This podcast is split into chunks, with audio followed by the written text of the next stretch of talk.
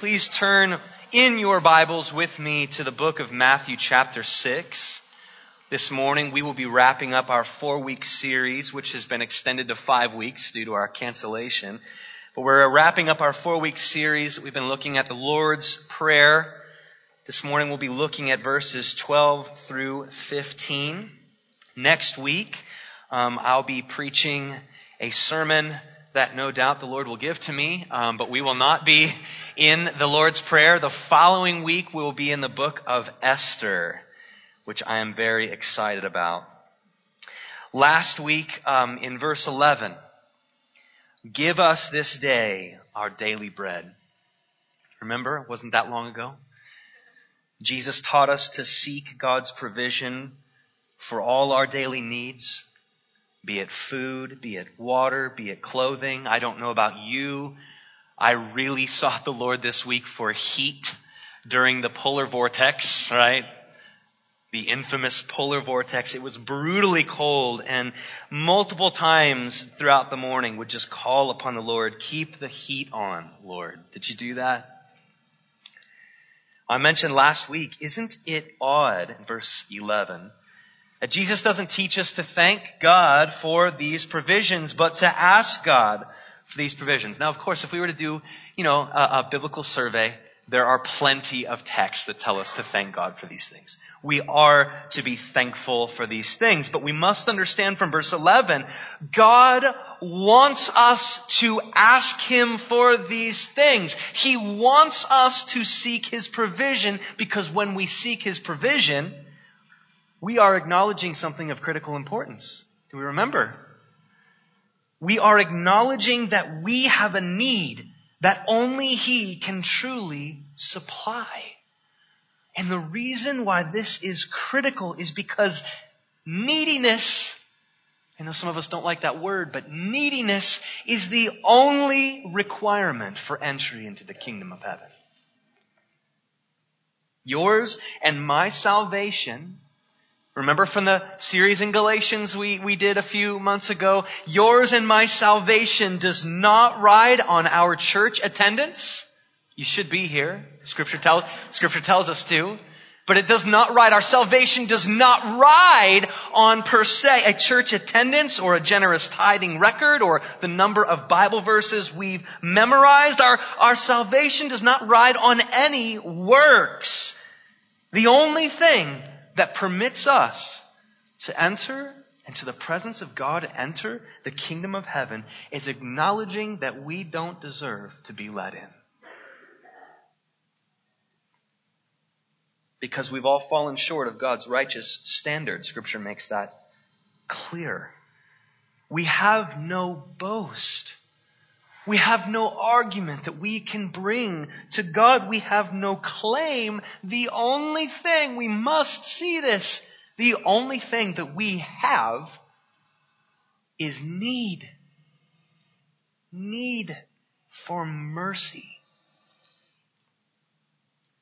And the great news that we sing about every week, the great news that we gather around every week is that Jesus came to give us exactly what we need. He came to save those who know they need Him. He makes clear in the Gospels he cannot save those who are needless any more than a doctor can heal someone who does not admit they're sick. And this is where it gets really sobering. This is where it got sobering last week for me Maybe it did for you. Because as educated 21st century Americans, many of us, if not most of us, have made it our personal mission to be independent, self-reliant, self-sustaining members of society. Our whole goal in life has been to achieve a state of needlessness to avoid having to depend on anyone but ourselves. And this makes praying verse 11, the text that we're not even looking at verse 11 this morning, but we are right now. This makes looking at verse 11, this makes praying verse 11 nearly impossible for most of us. In fact, you might say it would be easier for a camel to fit through the eye of a needle than for most of us to actually pray. Verse 11.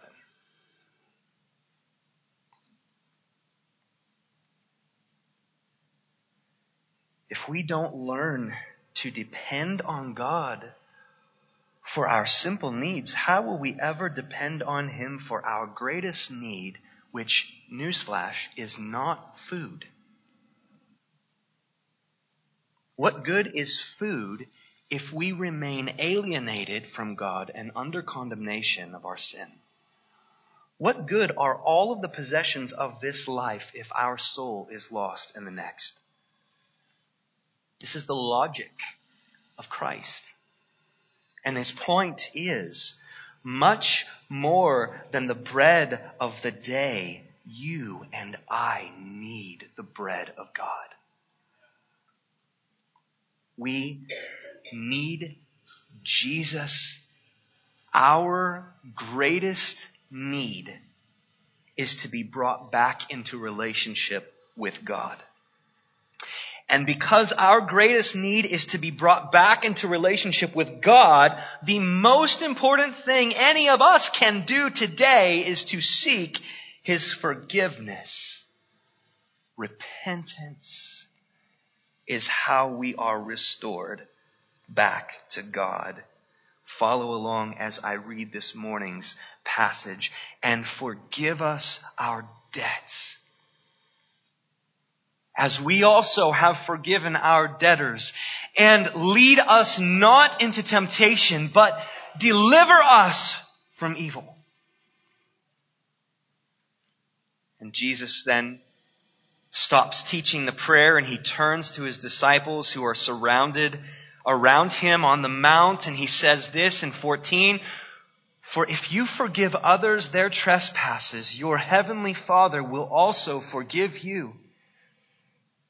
But if you do not forgive others their trespasses, neither will your Father forgive your trespasses. This is the word of the Lord. Thanks be to God. Would you pray with me? Father, we always want to acknowledge that this is your word. In our reading of it, we have just heard you speak. So, with all of the reverence we would give if you were in the room saying these words yourself, let us give you now. And I pray for my brothers and sisters that they would spit out the bones of whatever it is of Chris that sees its way into this sermon, and that they would cherish and feast on the words of God. I pray that all of us would be changed.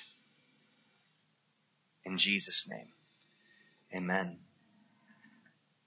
Well, as I said, and, and really, really my, my, my thesis for this morning is that yours and my greatest need is to be brought back into relationship with God, which means the most important thing that any of us can do today is to seek His forgiveness through repentance. That is essentially what Jesus is showing us in today's passage. And I'm going to divide my thoughts here in a minute into two points. My first point, if you're a note taker, is essentially what I just said in short. Our greatest need is forgiveness, which is only received through repentance. That's point number one. I'll uh, reiterate it when we come to it. Because then, when we have truly repented, when we have been brought back into right standing and relationship with God, one of the surest signs that we have received forgiveness will be our willingness to extend forgiveness to others. Point number two,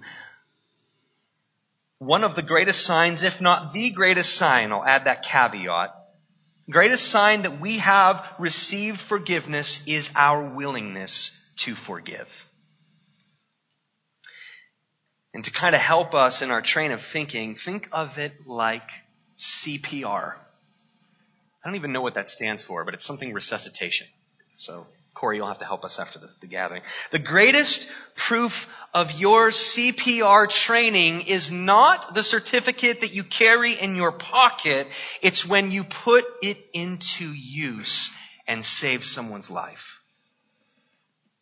Alright, so before we dive in officially to point one, our greatest need being forgiveness, which is only received through repentance, let me set the stage for just a moment. Jesus leads into diagnosing our greatest need as human beings by teaching us to pray in the first half of verse 12, forgive us our debts. Now that, unless you came from Chase Bank, you know, earlier, well not today, it's Sunday, but yesterday, that word is something that we, you know, you know we don't, let me just put it this way. Debts are sins. Debts are sins that we have committed against God. And the biblical understanding of sin goes something like this, okay? Because God created us, we are His. We belong to Him. We are accountable to Him. He is our ultimate authority and He has expressed in no uncertain terms how He wants us to live and behave in this world. And He has expressed in no uncertain terms how he wants us to live and behave. He has expressed these things in his word, the Bible.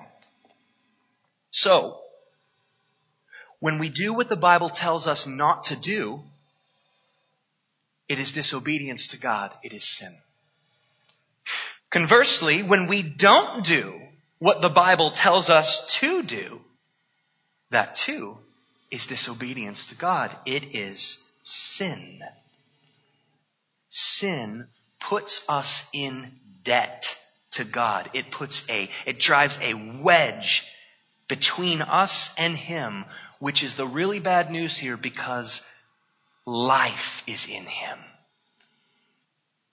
He is the fountain of life, the source of life. To be separated from Him is to be severed from true life. And what's worse is that our, our debt, yours and mine, is so big that we could, we could never pay it, pay it off. Just think for a moment. The number of times, if you possibly can, think for a moment the number of times in your life that you have been dishonest to someone. Think about the number of times you've had a lustful thought entertained a, a lustful scenario in your mind. Think about the number of times that you have gossiped about somebody, slandered their image. Think about the number of times you've coveted someone else's belongings. How about this one? Think about the number of times that you have loved anyone or anything more than God.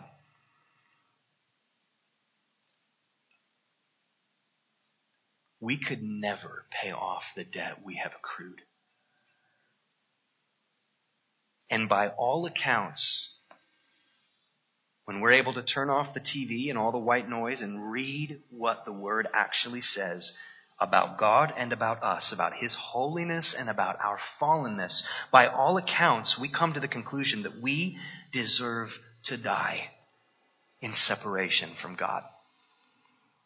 This is the weightiness of our sin.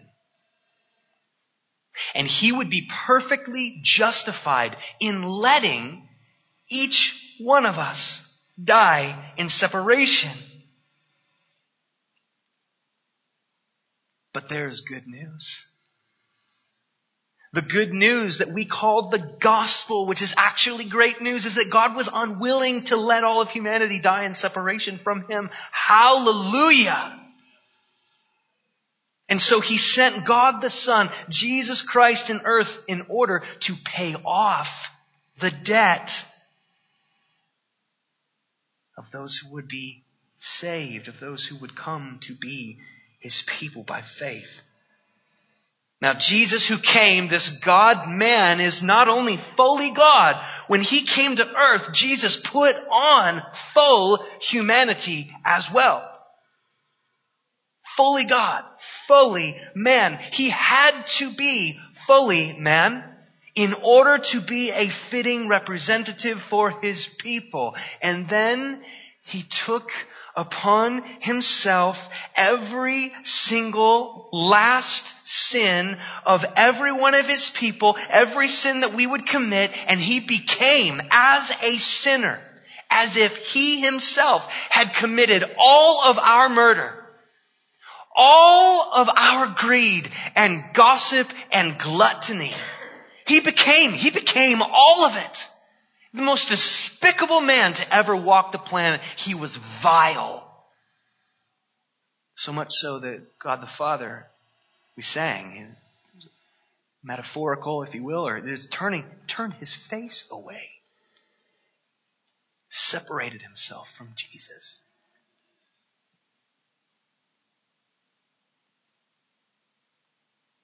And in our place, as our substitute, Jesus became separated from God the Father.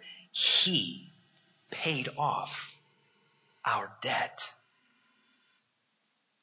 He offered His life as a sacrifice on the cross. What's more is if we keep reading what we celebrate Easter Sunday, He raised to life three days later. Not even death has authority over God. God holds authority over all including the keys of death. And then having ascended back to the throne of heaven, Jesus now invites us back into relationship with God and into everlasting life with Him. Glory.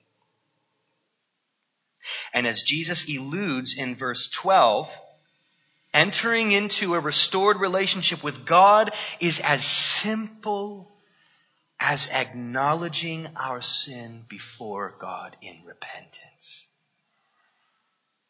We simply acknowledge that our sin has rightly separated us from God, that we do not deserve to draw near to Him. We are in need. When we observe, we, we, we, acknowledge that Jesus has mercifully opened the way back to God through faith and repentance. Our process of reentry into the kingdom is not complex. It is, it is difficult. We love our sin. But it is not complex. Theologian Wayne Grudem defines repentance like this, and I'll read it slowly if you'd like to write it down. Repentance is a heartfelt sorrow for sin,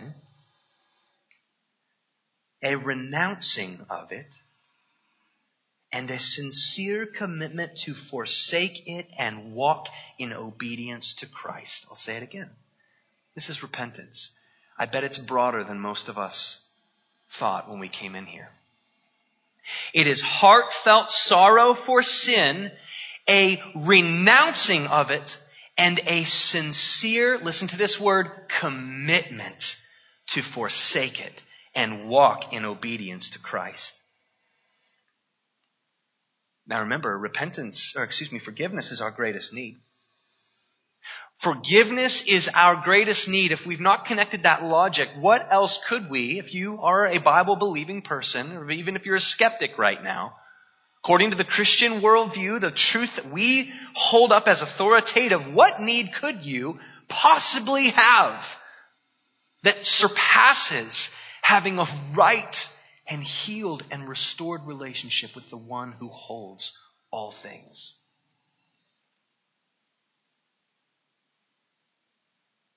This morning's passage, in, in this morning's passage, Jesus shows, again, remember, he's, you know, he's, he's on the side of the mount, right? Tall grass, there's rocks, he's, seated. Rabbis would have been seated when they, when they teach. His, his disciples would have been seated all around him. There would have been crowds off in the distance. Think about, you know, livestock and, and children running around, right? This morning, he's, he's showing his disciples on that, the side of that mount that in its simplest form, he's talking about repentance in these parts of the Lord's Prayer. Rep- repentance in its simplest form is a two-step process. That's what we learn in our passage this morning. First, we acknowledge and confess our sin to God, which is what we see in the beginning of verse 12. And then we turn away from our sin and back toward God which is really the crux of verse 13. We don't enter back into that sin when we've repented. We turn. It's a change of mind and heart and direction. I was once falling in sin. I have now repented. Right? So under the heading of point one, number one, uh, our greatest need is forgiveness, which is only received through repentance. Let's take just a, a, a, bit of a closer look at this two-step process of repentance that we see in our passage. The first step is to acknowledge and confess our sin. We have to acknowledge and confess that we are sinners in desperate need of God's mercy. Now this may seem obvious, probably to all of us, but, and I'm always knocking on 21st century Americanized Christianity, but I, I can't help it. It's such a big target in 21st century Americanized Christianity. This has been made increasingly difficult, this first step of acknowledging and confessing that we're sinners in need of a Savior. Let me explain what I mean. So, surrounding Jesus on the Mount would have been primarily Jews. Now these Jews would have grown up under the Mosaic Law. All 613 laws. Many of them would have memorized the first five books of the Bible by their teen years, having the law literally written on their heads. Not only did they have the law under the Mosaic law, these, these Jews would have had the sacrificial system all growing up. They would have seen the costliness of sin, the sacrifice of the lamb. They, they also had the Day of Atonement, the whole, the whole feast, the whole thing showing the intensity of our sin. Point, the point being, they were constantly, constantly, constantly reminded of their sin and of their need for God's mercy. And therefore, when Jesus teaches them, verse 12, they would have been more readily open to the idea of acknowledging and confessing sin. It would have been like, well, of course. We all struggle to see our sin, but there's something about the Jews and their upbringing and the constant state of it being in their mind. I, I, I think there was an openness to, to, to more readily acknowledge many of them. Yes, I am a sinner. I see the symbols of it. I have the word written on my mind. But in today, but today, but today, in America, this, this is not the case for us. Look, I may have five chapters of scripture memorized, not five books. Biblical literacy is at a staggeringly low level in our country right now. And with it, we have a very unorthodox theology of sin. The local, or excuse me, the, the social media driven culture that pervades all around us has enabled us to surround ourselves only with people who affirm us with likes and favorites and retweets. People who online, if they don't endorse our way of living, our right to do and express ourselves however we want, we can simply unfollow them. We block out anyone and everyone who, who speaks a contrary narrative to the one we want to believe. Our churches today, many of them barely use the word sin anymore because they want people to come and to tithe. And the word sin makes us feel icky about ourselves. Our Christian radio stations shoot me how much more positive and encouraging can we get? I did, I mean, really, I, am I'm, I'm not trying to drag every, all this to the, look, I did a couple of years of touring. I, I had some albums out there. I had a discussion with a radio rep about getting one of my songs on the radio, and the response was it was too offensive because I talked about sin on Christian radio in Columbus, Ohio. Our greatest threat to a restored relationship with God isn't the hard fought second step of repentance. It's not the warring against our sin, but acknowledging our sin to begin with.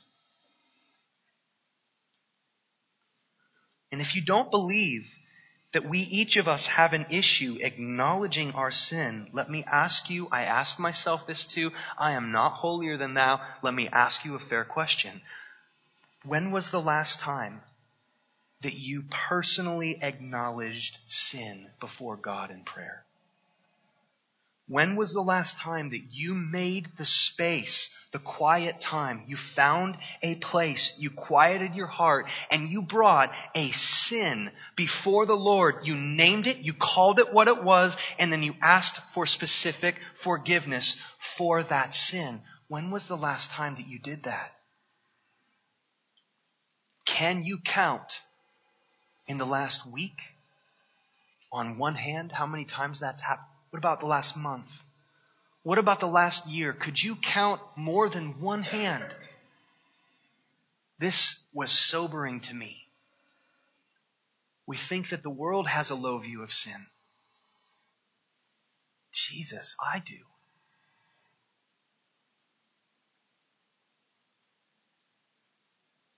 For so many of us in the church today, we are more in tune we're more in tune with the reality TV shows and People magazine than we are the Word. And we are hard pressed to feel the need to even repent. Because in comparison to all the people we're watching on TV, in comparison to the heinous crimes against humanity that are being voted on right now in New York and Virginia, in comparison to those things, we think ourselves good people. Why do I need to repent? Look at the person on reality TV. I am nothing like that.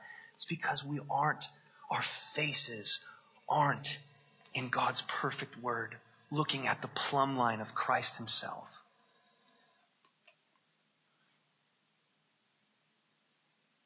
I wonder how many of us, when Jesus returns, will look at Jesus in the eyes and will plead with him, let me come into your kingdom. Look at all of the things that I did for you. I attended church most weeks. I put money in the box. I shoveled my neighbor's driveway. We'll come up with a long list of things that we've done. And God, let it not be that Jesus would look back at one of us and say, I am sorry. I don't know you. You have never come to me to acknowledge the mountain of sin that separates you and I. You've done a lot of other things on the other side of that mountain. It would be akin to a to a to a, a, husband or a wife who you know who cheated on a wife who cheated on her husband who who does nice things for him. I shined your tools. I changed I had the oil change in your car. I bought you some chocolate or whatever it is, but she never acknowledges her adultery to him. It would be like that. I just God, help us to feel the weight of this passage. That Jesus is pleading with us, with the church. Confess your sins to God. Acknowledge your sin like David did in Psalm 51, that all sin, man, we hurt other people. I hurt my wife all the time in my stupid sin, but I have to recognize, as King David did, that all of my sin ultimately is against him and him alone. I belong to him. I am accountable to him. The woman I have hurt, my wife, she also belongs to him. I have scarred his property. Do we see how sin has to go back to the one that we've offended?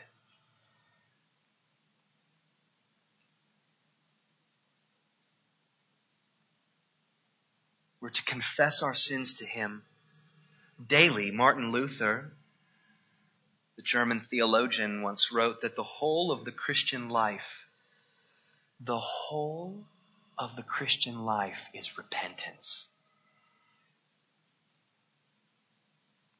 Repentance, both starts and marks the Christian life. Now, when we as Christians come to repent before the Lord daily, which I hope and pray we are, we are not seeking daily justification. I need you to understand that you do not lose your salvation when you sin. When my wife and I, when I sin against my wife, her and I don't take our, our rings off and start from scratch. That's not how it works for this illustration.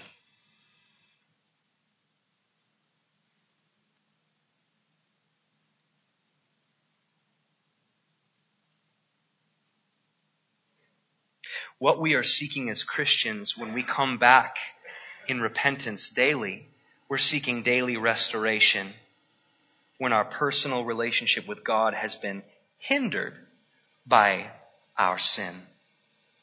When we sin, when you and I sin, God forbid, later today, our relationship as Christians with God is affected, but it is not severed. Our sin needs to be addressed, but we are not seeking justification anew because praise God, He remains faithful even in our unfaithfulness.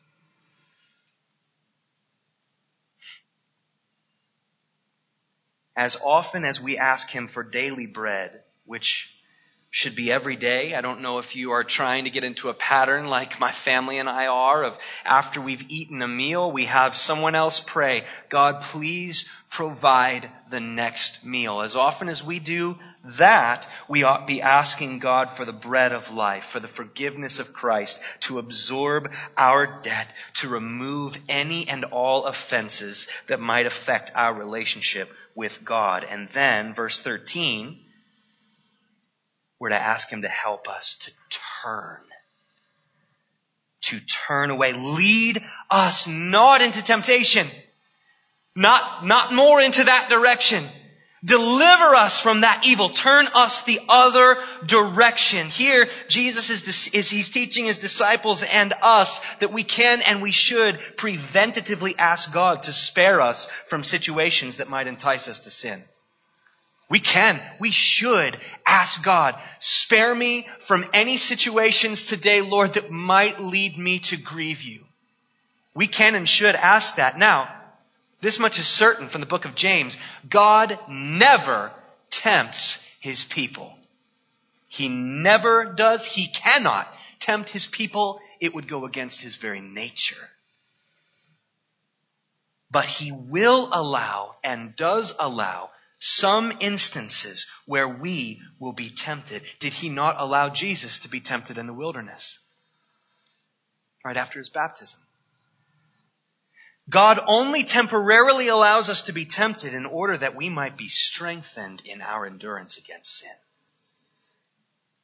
Strengthened in our affections for Him. And when we should find ourselves being tempted, let's say today, Let's say you go home and no one else is at home, sir. When no one else is at home and you have internet access, and you know that everybody's going to be gone for the next couple of hours in that moment. Or later on as you're at the store and you're filling your cart with all of these material things that you do not need and you cannot afford trying to cover the gamut of sin here. Later on today, when you're tempted to, to speak about a brother or sister ill favorably, all of these things, we can pray this prayer. We can stop and pray verse 13. Lead me not into temptation. Lead me no further into temptation, Lord. Deliver me from this. And then in that moment, sir, when your family is not home and you have internet access, you can remind yourself of God's precious promise to you in 1 Corinthians 10:13 that God will not let you be tempted beyond what you are capable of withstanding by his power, and he will every time faithfully provide a way out of your temptation. And that way out of your temptation might just be right out the front door. Sometimes when we're being tempted, we just got to get away from the situation. Is anybody recalling uh, Joseph's story in Genesis with Potiphar's wife? What did he do? He just ran. He fled. I would love to see more dudes tempted with lust in my neighborhood just scramming right out the front door, walking around the neighborhood. How honorable would that be? I'm not even kidding. It's funny. We can laugh. But my gosh, how I want to roll with dudes like that. I'll look like an idiot. I'll go take a walk outside, right? Having a five minute extra walk, you know, and sparing myself from sin and death. For the Christian, here's great news. There exists no sin over which we cannot prevail by God's faithful power. There does not exist a sin over which we cannot prevail in Christ. And so that leads me logically to, to I want to say something.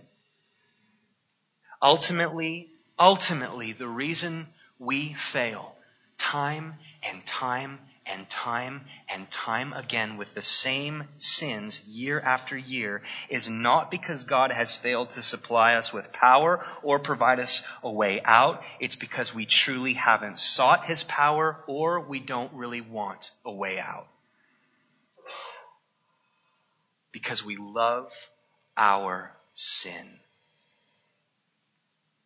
I'm not saying that we will be completely and totally free, walking on the clouds above every temptation if we just seek His power and pray this prayer. But I am saying we won't be next year so mastered by our sin if we give ourselves to this prayer.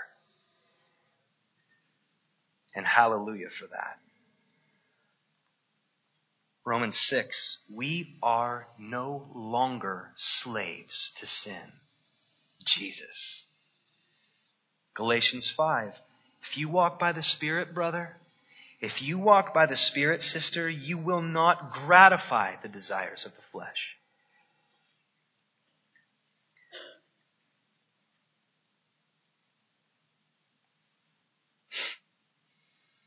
Lord, let us be a church that prays this prayer. That we would not continue to be mastered by certain sins year after year. Give us belief that we can have victory.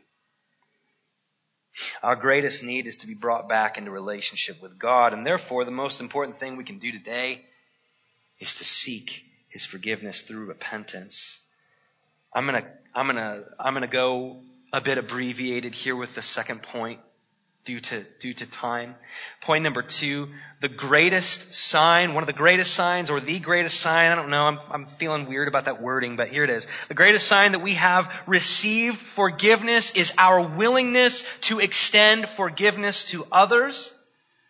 The echo of the, of the first half of verse 12 is as we also have forgiven our debtors. And Jesus elaborates on this in verses 14 and 15. He says, For if you forgive others their trespasses, your heavenly Father will also forgive you. But if you do not forgive others their trespasses, neither will your Father forgive your trespasses. Now, an entire series could be spent on the topic of forgiving others. An entire year, an entire decade could be spent, like repentance, on the topic of forgiving others. At first glance, it, it, it, appears that Jesus has added a condition onto our salvation. It, it appears that we must not only repent of our sins, but we must also do something else in order to be forgiven and received. But in reality, these seemingly separate actions are at their core the very same thing. C.S. Lewis helpfully explains, he says, forgiving and being forgiven are two names for the same thing.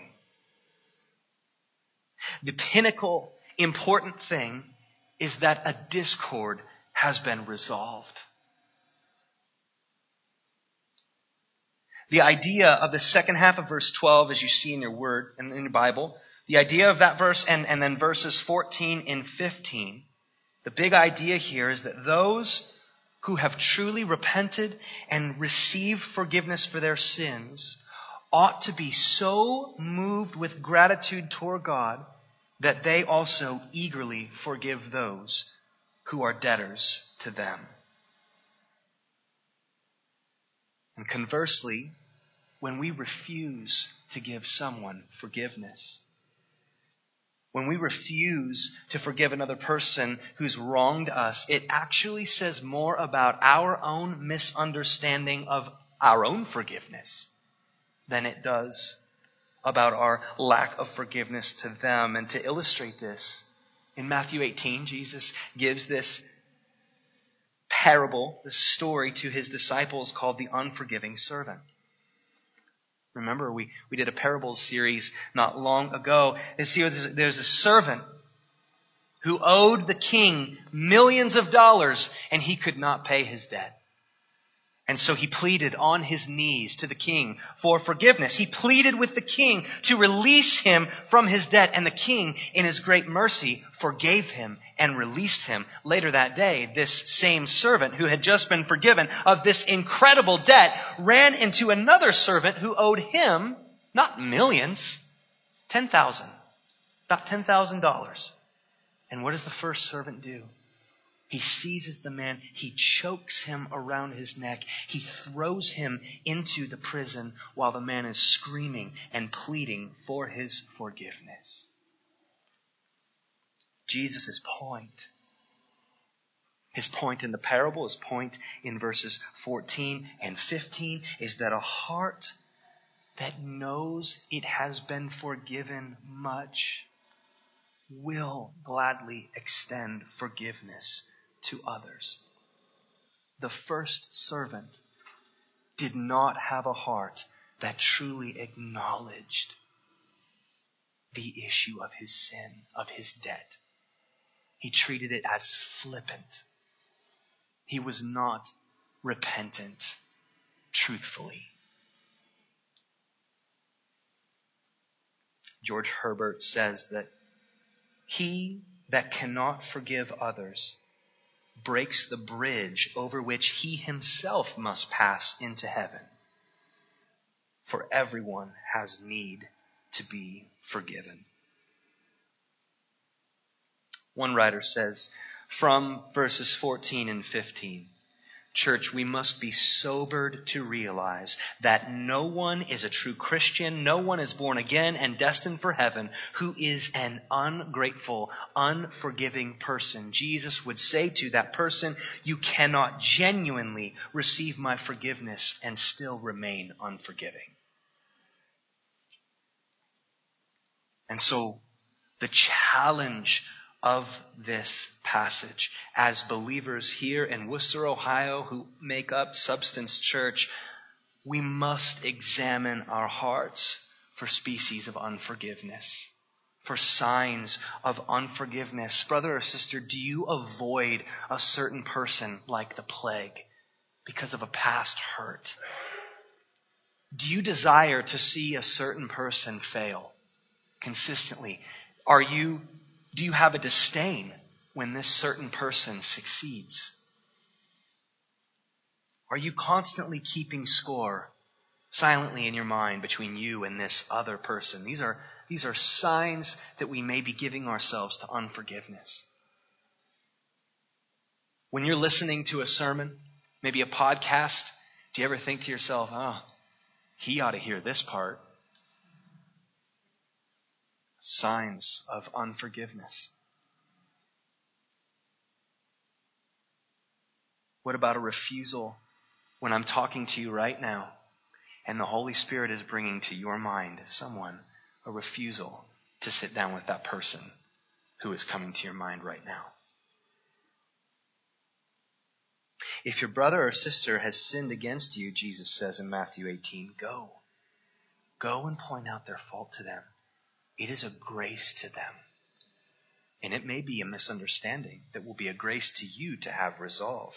Sit down just between the two of you. Luke 17, if your brother repents, forgive them. Now, this could open up a whole world of what if they're unrepentant?